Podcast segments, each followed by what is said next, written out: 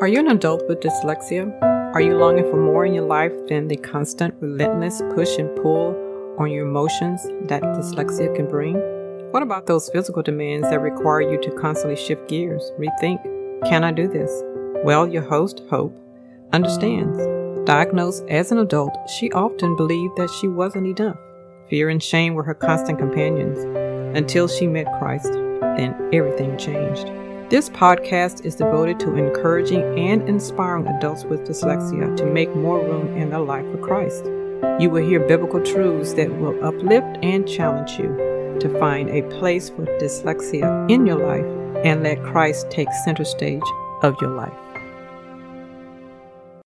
The woman said unto him, Sir, thou hast nothing to draw water with, and the well is deep. From whence then hast thou that living water? Art thou greater than our father Jacob, which gave us the well, and drank thereof himself, and his children, and his cattle? John 4 11 and 12. Olivia is intrigued and probably finds Jesus someone easy to talk to. She doesn't completely ignore his statement or question, but inquires how he plans to give her living water when he doesn't have a water pot to draw this water he speaks of out of the well. Without giving Jesus an opportunity to answer, she asks another question Are you greater than our father Jacob, the patriarch who dug this well centuries ago?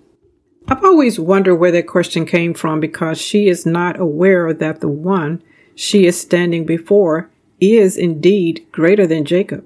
However, we must keep in mind that the Samaritans were also looking for the Messiah to come and this world held special meanings to the Samaritans, and they held it in high regard. Let's pause for a moment. Olivia's insecurities are showing. She reminds me of myself.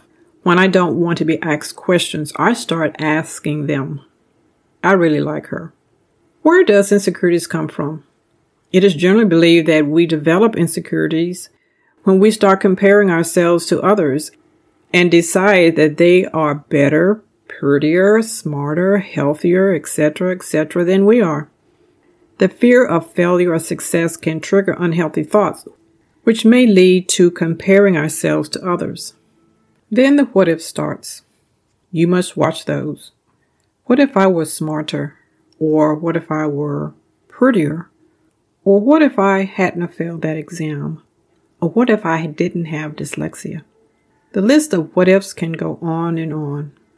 But sometimes we are so fearful of someone discovering or uncovering something about us that we become uncertain about how to behave in social settings.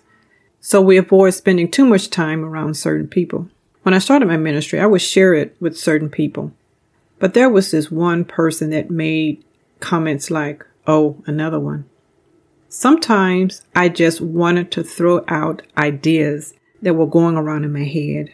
Looking back, I must admit, I wanted not only their approval, support, and encouragement, but I wanted someone to go along for the ride.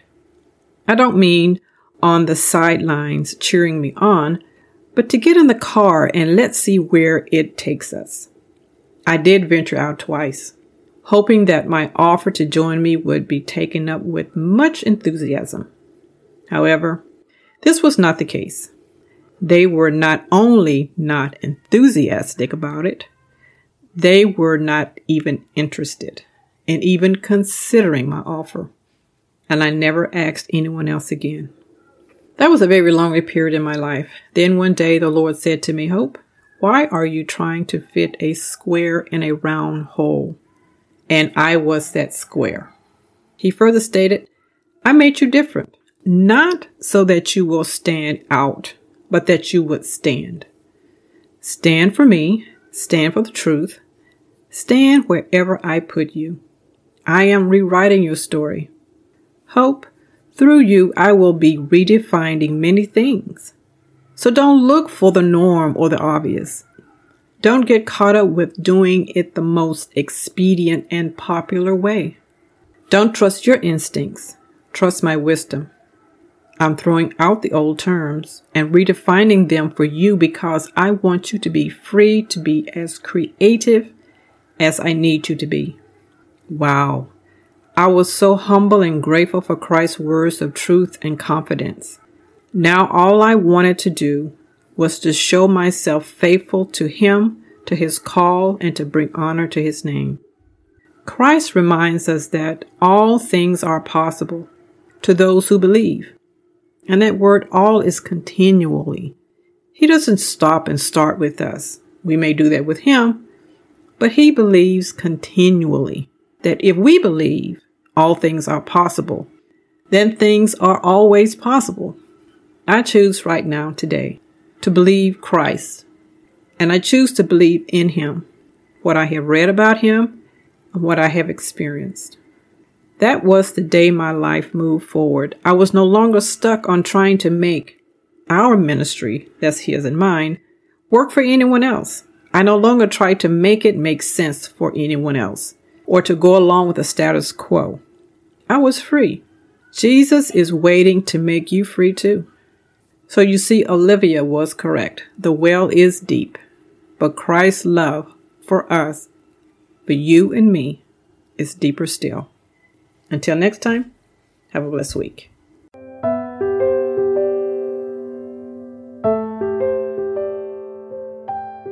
Thank you for listening to this week's podcast, Making Room for More. If you know an adult with dyslexia, please share these short devotional podcasts with them. For more devotionals, please visit my website at www.wr7publication.com, where you can read or listen to devotionals designed to be uplifting and a blessing to adults with dyslexia.